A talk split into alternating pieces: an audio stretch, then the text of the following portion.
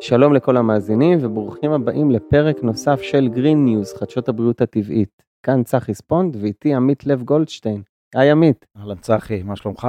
בסדר גמור, היום אנחנו הולכים לשמוע סיפור אישי של שיר אדלר על איך ההומור הציל אותה ממגפה. אז uh, שלום שיר וברוכה הבאה לפודקאסט שלנו. שלום צחי ושלום עמית, תודה שאתם מארחים אותי בפודקאסט המצוין שלכם. אני שמחה להיות כאן היום. תודה רבה, תמשיכי עם המחמאות אם יש לחות, זה בסדר? כל הכבוד לכם על העשייה.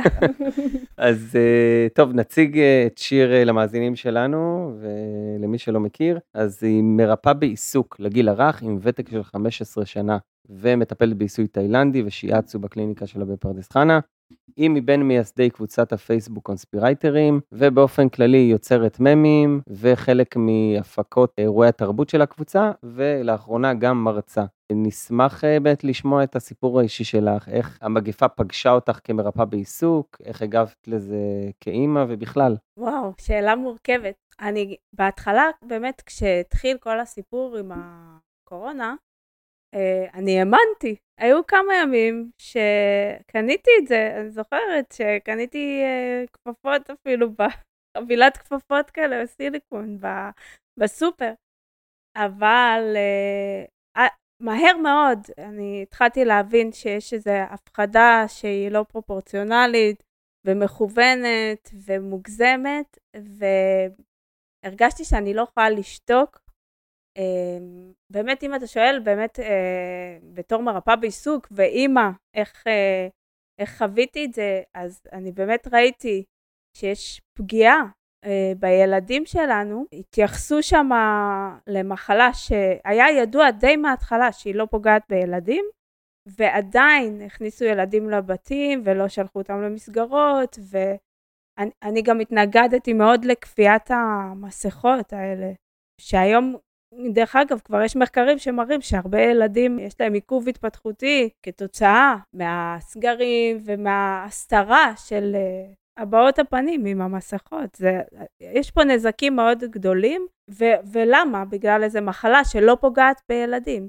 היה שם איזה אבסורד, ולאט לאט ראיתי עוד ועוד אבסורדים, כאילו הבנתי שזה הכל אבסורדי, וברגע שאתה מתעורר לזה, אתה רואה את השקר בכל דבר, בכל כתבה, אתה רואה את הניסיון להפחיד. הרי חרדה ופחד הם בדיוק ההפך מבריאות. נכון, אם אתם מדברים על בריאות, פחד וחרדה וסטרס הם הגורם מספר אחד לתחלואה. ואנחנו בעולם. במדינה שעטופה בסטרס, עם חדשות כל שעה עגולה, ויש כל פעם יש סבב חדש של איזה משהו. ממש. עשרים וארבע שבע. כן, אז לילדים ממש, ממש לא פשוט לחיות פה. דואגים שאנחנו נהיה בחרדה, הפוך. זה לא שדואגים ל-well-being שלנו ולבריאות שלנו, ושנהיה רגועים וטובי לב. לא, דואגים להפחיד אותנו כל הזמן, ומישהו מרוויח מזה גם. זה לא סתם. כי אנשים שהם מפוחדים, קל לשלוט בהם. וזה אולי ההבנה, אחת ההבנות החזקות מאוד שהבנתי בזמן הזה. בתקופת הקורונה, בעצם הקורונה, אני באיזשהו מקום, אני מרגישה שאנחנו צריכים להגיד לה תודה, כי היא פתחה את העיניים להרבה אנשים אל מול תהליכים מסוכנים שקורים כבר הרבה זמן. זה לא התחיל בתקופת הקורונה, אבל בתקופה הזאת זה היה ברור לעין כבר. אנשים אפילו שהם לא קונספירטורים או משהו כזה, ואני לא הייתי, אני ממש לא. הייתי באדם ממש מהשורה שעבדתי במערכת. בעצם אני מרפאה בעיסוק, זה מקצוע פארה-רפואי, מאושר על ידי משרד הבריאות. עבדתי בתוך המסגרות שלהם, בקופות חולים ומשרד החינוך. היום אני כבר לא, לא עובדת במסגרות האלה, אבל בתקופה הזאת הייתי כאילו חלק מהמערכת, ולא ידעתי כמה דברים הם, הם בעצם, לא הייתי ערה לדברים שאני התעוררתי אליהם בזמן המגפה, הפייק מגפה. אני חייבת להגיד. כן, יש מאזינים שאולי יחלקו עלייך לגבי הנושא הזה, אבל אנחנו מקבלים פה את כל הדעות. באמת רציתי לשאול, אז מתי ההומור התחיל לצוץ פה? איפה התחלת למצוא את הפורקן הזה ולייצר ממים? באמת, זה היה תהליך, כי בהתחלה הייתי מייצרת לא בדיוק ממים, הייתי עושה כאלה קרזות, כמו קרזות הפחדה, כזה נניח. סתם, אני אתן לכם דוגמה, הכנתי קרזה, אני זוכרת די בהתחלה, וכתבתי, העולם סובל ממחלה אוטואימונית, כשמערכת הבריאות תוקף את האזרחים. הרגשתי, נכון, אתם יודעים, מחלה אוטואימונית זה מחלה שהגוף תוקף את עצמו, שהמערכת החיסונית מזהה, חושבת שהגוף הוא איזשהו גורם זר, והיא תוקפת אותו. ובאמת הרגשתי שהגוף שאמור לדאוג, לבריאות שלנו, כמו, שה... כמו בגוף שלנו שיש את המערכת החיסונית, אז הגוף שאמור לדאוג לבריאות שלנו תוקף את האזרחים, כי הסגרים וה... והכפייה של, אחר כך בהמשך התחיל גם כפייה של בדיקות וטיפול רפואי, זה היה מעשה תוקפני ופוגעני. פחדים, התח... הסטרס שהכניסו. ממש, אז 아, בעצם זה, זה היה הדברים הראשונים שהכנתי, הם לא היו הומוריסטים בכלל, אבל אז... האמת היא שזה גם, זה, זה מתוך ייאוש, כי אני כאילו חקרתי מה אנשים יותר מגיבים אליו. אז בהתחלה הייתי הולכת על הדברים האלה, הרציניים, הרבה ביקורת על המערכות, על משרד הבריאות. גם ו... הייתה הרבה צנזורה באותה תקופה, אז הצלחת לשרוד נכון. את הצנזורה הזאת? נכון, אז בעצם נכון, וזה עוד יתרון של המם, כי כשאתה משתמש במם, מאוד קשה לצנזר את זה, כי הם לא יודעים תמיד מה התמונה הזאת אומרת. נניח לקחתי תמונה של בן אדם עם מסכה, וכתבתי על זה איזה משהו. אני לא יודעת אם... האלגוריתם שלהם יודע לזהות מה כתוב, מה, מה בדיוק התמונה ומה בדיוק כתוב, לעשות מה את המסר ה... שעובר שם. מה המסר, כן, הוא לא יכול לבדוק, האלגוריתם שלהם לא יכול לדעת בדיוק את המסר, אז זה הרבה יותר קשה לצנזר את זה מאשר טקסט. וגם הם, הם לא יכולים להגיד, הרבה פעמים זה בדיחות באמת, אז באמת איך תצנזר בדיחה, זה דבר שכבר, זה בלתי נתפס, אם, אם הם באמת יתחילו לצנזר ממים, אז נדע שאנחנו כבר אה, בשלבים מאוד אה, מתקדמים של ה... או שנעבור לפלטפורמה אחרת, שהיא לא פייסבוק. נכון, זה גם דובר הרבה פעמים. מהיכן את שואבת השראות לממים? קודם כל יש... בארץ באמת הדבר הזה הוא די חדש, כאילו לא היו כל כך הרבה ממים אה, אה, לפני כן, אבל בחו"ל יש הרבה קבוצות כאלה שאני מסתכלת ובודקת כל יום מה, מה חדש שם, והרבה פעמים זה פשוט אה, מכה בי כזה, אני רואה איזו ידיעה מטורללת ב- בעיתון, סתם למשל היה איזו תקופה ש... הכריזו על יום הדפיברילטור. אתם יודעים מה זה הדפיברילטור? זה מכשיר החייאה, שהוא נהיה מאוד פופולרי אחרי הזריקות, לא יודעת למה. אין קשר, מה שאומרים. ויש אלא... אנשים, לא, זה נושא גם, כאילו, מצד אחד גם מאוד uh, רציני, וגם uh, נכון. נקודה רגישה לאנשים, אז איך מגיבים לאנשים שהם uh, תומכים בזה, ו- וחיים את הסטרס הזה? כן. הם מגיבים בעמוד? לא, אין כל כך, אני, אני לא יודעת כמה אנשים יש uh, בעמוד שהם uh, בדעות. זאת אומרת, מי שמגיע לעמוד הוא, הוא בדעה הזאת כבר. אין הרבה שם תגובות נוגדות את הבדיחות, כאילו שמעבירות ביקורת הבדיחות, כי ב- מי שמגיע לקבוצה זה אנשים שזה התכנים שמעניינים אותם, כאילו אין שם אולי מעט. מדי פעם פתאום מישהו מגיע ואומר, מה זו הקבוצה המטורללת הזאת? רואים פתאום באחת התגובות מישהו כותב, וואו, כאילו בהלם, זה הרי תת תרבות שהיא לא מוכרת להרבה אנשים. אנחנו בעצם סוג של תת תרבות חדשה, ואני חושבת שאני מנסה לדמיין, אם אני הייתי מגיעה לעמוד כזה פתאום, לפני כמה שנים שהייתי במצב, התודעה שלי הייתה במצב אחר, אז גם אני לא יודעת, לא יודעת מה הייתי חושבת על הדברים האלה. איך החברים והמשפחה הגיבו כשהקמת את העמוד הזה? הם... המשפחה שלי הגרעינית, כאילו בתוך התא המשפחתי, אנחנו הבנו ביחד שיש פה איזושהי עונה או משהו לא בסדר, אז לא שהתנגדו לרעיונות שלי, אבל העיסוק שלי בזה היה מאוד אינטנסיבי. תפס נפח מהחיים. כן, תפס כאילו את הזמן שלי, פתאום אני מתעסקת בזה הרבה. זה מה שהפריע, לא הרעיונות, כי הייתה הסכמה, ולמזלי, וגם זה שאני... פה בפרדס חנה גם היו לי הרבה חברים שגם הבינו וקלטו את הקטע, אז גם לא הייתי לבד, אבל כולם חשבו שקצת איבדתי את זה בגלל הנפח ש... של הזמן שהשקעתי בזה.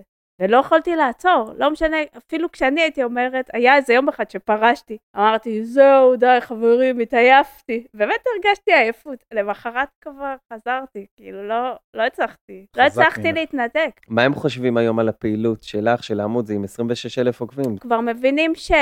ואני גם, אתם יודעים, זה מאוד מרגש אותי, כי כאילו, אולי אני ניכנס את זה יותר לעומק, אבל נוצרה קהילה, ויש מפגשים, ויש הרצאות, ונוצרו דברים סביב זה, נוצרה איזושהי קהילה, ויש גם חלקים בקהילה שעוסקים בפעילות אקטיביסטית כזאת מאוד חשובה, כמו ההתארגנות מול ארגון הבריאות העולמי, מול אמנת הפנדמיה, וזה מאוד מרגש אותי. ואני כן מרגישה הישג, ובאמת עכשיו אני יוצאת כזה עם הרצאה שמסכמת את השלוש שנים האחרונות, שקראתי לה העולם עצוב אז צוחקים, ובה אני הולכת כזה לזכור את כל הממים, ו- והרבה אירועים שקרו במהלך השלוש שנים האחרונות, ובעיקר אני חושבת שהתרומה שלי, אבל האמיתית, החשובה ביותר, זה שהיה איזושהי תקופה שאנשים הרגישו לבד, ושאף אחד לא ביטא את המחשבות שלהם, ואת ה...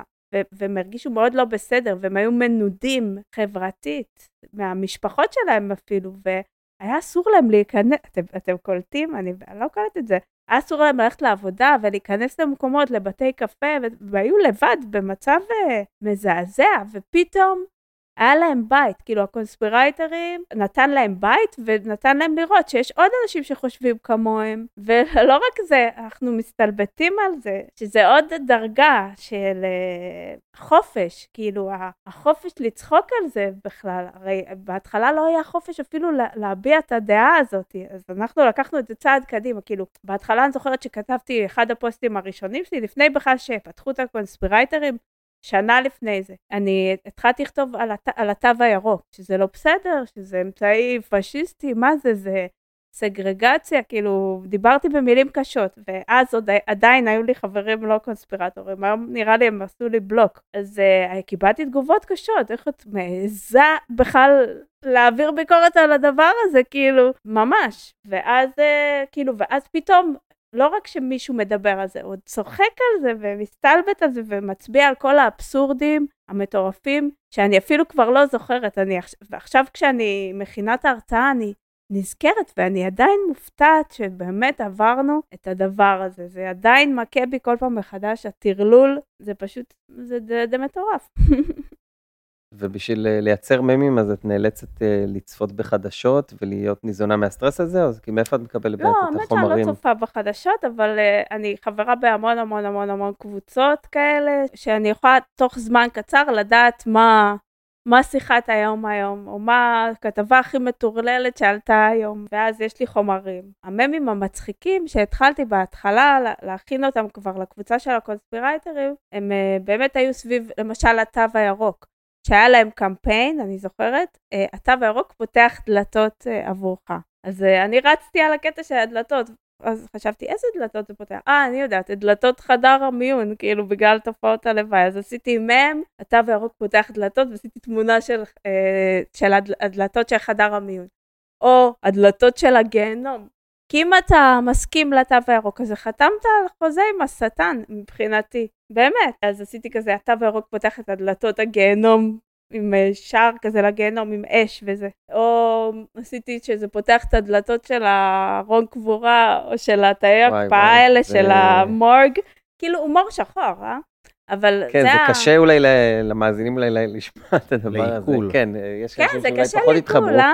אבל חשוב לציין, באמת שזו קבוצה סאטירית, נכון? סאטיר, זה לא, נכון. לאו דווקא כולם שמאמינים בקונספירציות, ולא כולם מזויים, נכון? זו קבוצה סאטירית שצוחקת על כולם, על כל המצב. אני לא תופס את עצמי הזויה, ואני גם לא תופס את עצמי כזאת מאמינה בקונספירציות. אני חושבת שהמציאות, היא, היא הקונספירציה.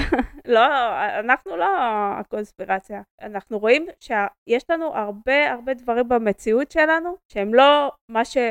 אמרו לנו, ולא מה שהתקשורת משדרת לנו. יש הרבה צנזורה על הדברים האלה. הזכרת מקודם שבעצם יצאתם מהעולם הווירטואלי לעולם האמיתי, מה שנקרא. יצרתם נכון. מפגשים ואירועים והרצאות. נכון. אז נמח לשמוע על זה קצת. בעצם המטרה של המפגשים היה בהתחלה באמת לראות מי זה בכלל האנשים האלה. כי גם אני חשדתי שיש פה איזו קבוצה של הזויים, ושאני אפגוש אותם אני אראה כאילו... אני, אני חששתי מזה, אבל אמרתי, אנחנו חייבים לעשות את זה, לראות מי זה האנשים האלה, להיפגש, ל, ל, ל, לראות שאנחנו אנשים בסדר, כי כשאנחנו נפגשים, אני פתאום רואה, וואלה, היא כמוני, יש פה אנשים אחלה, אנשים ברמה, יש פה מוזיקאים, יש פה פרופסורים, יש פה דוקטורים, יש פה מטפלים, יש פה, יש לנו מכל הסוגים, יש לנו משכילים, ויש לנו אקדמיים, ויש לנו לא אקדמיים, ויש לנו קומיקאים והכל, יש לנו מכל הסוגים, עורכי דין וכל המקצועות, ואנשים מאוד נעימים, ובעצם מה שמאחד את כל האנשים האלה זה אנשים שאני חושבת שאנשים מאוד מוסריים, ואנשים אינדיב, אינדיבידואליסטים, בעלי חשיבה ביקורתית, ואנשים שבעצם אני חושבת שהם מאוד תומכי זכויות אדם, מתנגדי כפייה. זה באמת, אלה באמת הקונספירטורים מבחינתי, התיוג של קונספירטורים הוא משהו שהדביקו עלינו כדי להגחיך אותנו, כמו שקראו לנו מכחישי קורונה, על אותו משקל של מכחישי שואה, ומתנגדי חיסונים, שזה גם לא נכון, כי הרבה אנשים בקבוצה, הם כן נתנו לילדים שלהם ולקחו בעצמם חיסוני שגרה, ובעצם התנגדו ספציפית לניסוי, שאמרו לנו חד משמעית שזה ניסוי בחומר חדש, אבל עדיין בכל זאת הדביקו לנו כל מיני תוויות, ואפילו אנחנו בעצמנו האמנו לתוויות האלה, ו... כי רצו לגרום לנו לבושה, שלא נצא לאור, שנתבייש בעצמנו, ו- וזה גם מטורף. אני עכשיו uh, חופרת בכל מיני חומרים, ואני חיפשתי כתבות הסתה, וכמות הכתבות הסתה שמצאתי על uh, מכחישי הקורונה ומתנגדי החיסונים, היו מאות כתבות כאלה. אתם קולטים? אני אוספת אותם עכשיו, ואני כמו איזו היסטורי... היסטוריונית. אתרים פופולריים ומקובלים. ממש, מה זה? כתבות נוראיות. נגדי החיסונים הם uh, פרזיטים, uh, כאלה כותרות. Uh, צריך מ- מרסיסים uh, עם, להוציא אותם. עם אם שש עשרה או משהו, נכון? צריך לפתח. היה מישהו שאמר שמרסיסים. כן, היה איזה מישהו כזה. מישהו. היה, היה. זה עוד, זה, זה ממש. גם על זה הכנתי מלא מהם עם... על המרסיסי דלתות האלה. אז יש לך טיפים לאנשים שבאמת נמצאים באיזשהו משבר, שלא יודע, למצוא פה כאן דרך הומור, שזה יכול לעזור להם להתמודד עם זה? תשמעו, אני לא המצאתי את זה, זה ידוע שאפילו בתקופת השואה היה להם אה, סאטירה. אין פה איזה משהו חדש. פשוט אה, כנראה היה איזשהו זמן שמישהו היה צריך לעשות את זה, ובמקרה זה היה אני והחברים שלי. זה פשוט היה חייב לקרות, כי באמת נניח תוכניות סאטירה, כמו ארץ נהדרת. הנה, עכשיו הסתכלתי איזה מערכונים הם העלו בתקופת הקורונה, אוקיי? איך הם בעצם לקחו, היה את תום יער, לקחו אותה, הפכו אותה כזה, כאילו למתנגדת חיסונים כזאת מפרדס חנה, והסתלבטו עליה. לא הסתלבטו על ההנחיות המטורללות, ועל הדבר, כאילו הם, הם חלק מהממסד, גם ה... גם הגחיכו את כל הגחיכו את כל פרדס חנה למעשה. בדיוק, נכון, והיה הרבה כתבות על פרדס חנה, זה גם היה מטורף. דרך אגב, אני בדקתי את אחוזי ההתחסנות בפרדס חנה, והם נחשו, מה נראה לכם, יותר נמוכים, יותר גבוהים, אותו דבר, ממוצע, ממוצע ארצי. יש פה פשוט אולי איזושהי קהילת יותר קולנית, אולי, לא יודעת, אולי הם סתם חיפשו שעיר להזזה, כאילו להוציא אותנו העזויים. אני זוכרת את הכתבות שהם עשו, הם הביאו אנשים באמת מיוחדים, אבל הראו אותם, אה, ב...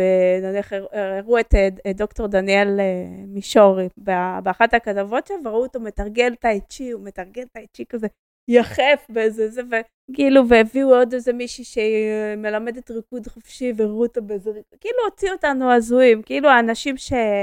שמתנגדים לזריקות או שחושבים אחרת, הם פשוט הזויים, וזה, וזה היה האג'נדה שלהם, ככה הם, הם הוציאו אותנו. יש אנשים שעדיין מאמינים בזה, ושזאת הדרך היחידה לפתור מחלות ולהתמודד עם בעיות, רק בשיטות של הפארמה. נכון, ואני אגיד לכם עוד משהו, אני לפני זה, באמת, אמרתי, אני מודה בזה, אני נתתי לילדים שלי, שלי את חיסוני השגרה, לא שאלתי בכלל שאלות, האמנתי בעיניים עצומות ב... במה שאמרו לי, היום אין מצב, אין מצב, זה, זה גרם לי להתפכחות גם לגבי דברים אחרים, כל מיני טיפולים אחרים, וכל הדרך הזאת של, ה, של הממסד הרפואה, לטפל בסימפטום ולא באמת בבעיה, הרבה פעמים, אבל גם החיסונים, הם גם, הם פה עושים עוד איזה תרגיל, אומרים, אנחנו נמנע את המחלה, מראש, אז בוא תזריק את החומר הזה וזה, ולא, באמת, לא מיידעים אותך בנזקים שעלולים להיגרם מזה, וגם אם הם יודעים על זה, הרבה פעמים מסתירים את זה. בקצור, ראינו, גילינו הרבה דברים בתקופה הזאת שפתחו את עינינו, בוא נגיד. אז לסיום, איך את רואה את עתיד הקבוצה? אני חושבת שצריך להמשיך לחזק את הקהילה, ואת התרבות, שיהיה לנו אה, אופציה להרצאות כאלה, כמו זאת שאני עושה. יש עוד הרצאות שמתקיימות, למשל ההרצאה של אה, דוקטור אה, יפה שיר עז על הוליווד והפארמה. פשוט אה, להמשיך אה, להפיץ את הדעות שלנו, ולא להסתתר, לעשות הרצאות, להיפגש, מפגשים ומסיבות, ונניח יש גם מופעי סטנדאפ שהם עכשיו יוצאים שהם בנושאים האלה, של אנשים מהקהילה שלנו, ויותר אנשים שיוצאים לאור, לפי דעתי כמה שיותר להוציא את זה לאור, כי בארץ השיח הזה לא קיים, זה שיח חדש. באמריקה, למשל בארצות הברית, יש כל הצד, נכון, הצד הימני של המפה, שהוא מדבר על דברים כאלה, אבל פה בארץ זה לא מתקיים, ואנחנו צריכים ליצור את זה, אני לא, ודווקא אני חושבת שזה טוב שזה לא פוליטי, כי כל אחד יכול להתחבר לנושאים האלה, שזה יותר נושאים של זכויות אדם, ולא צריך באמת שיהיה לזה צד פוליטי, אבל זה שיח שחשוב שהוא יתקיים, והוא חדש בישראל, ולכן אנחנו צריכים להמשיך לפתח אותו, ולקיים מפגשי תרבות ושיחות, ולפתוח את השיח, בקיצור. לגמרי, אנחנו מעודדים את זה. מה זה, אתם עושים אנחנו... את זה עכשיו, ממש. כן, גם עושים את זה עכשיו, וגם באמת אנחנו חשוב לנו לציין, שאנחנו מקבלים פה כל דעה, ולא פוסלים אף אחד, ונשמח לשמוע את שני הצדדים, מי שבעד בריאות טבעית, וגם מי שנגד בריאות טבעית. באמת בשנים האחרונות גילינו על עצמנו, על בשרנו, שוואלה, יש משהו בקטע של הטבע, שאפשר לרפא המון המון דברים, וזה בלי תופעות לוואי. אז שיר, תודה רבה באמת על השיתוף שלך פה, זה עוזר לאנשים אולי לגלות את הקבוצה, ואת הכוח ש... שהניע ומניע את הפעילות שלכם. תודה רבה. תודה שיר.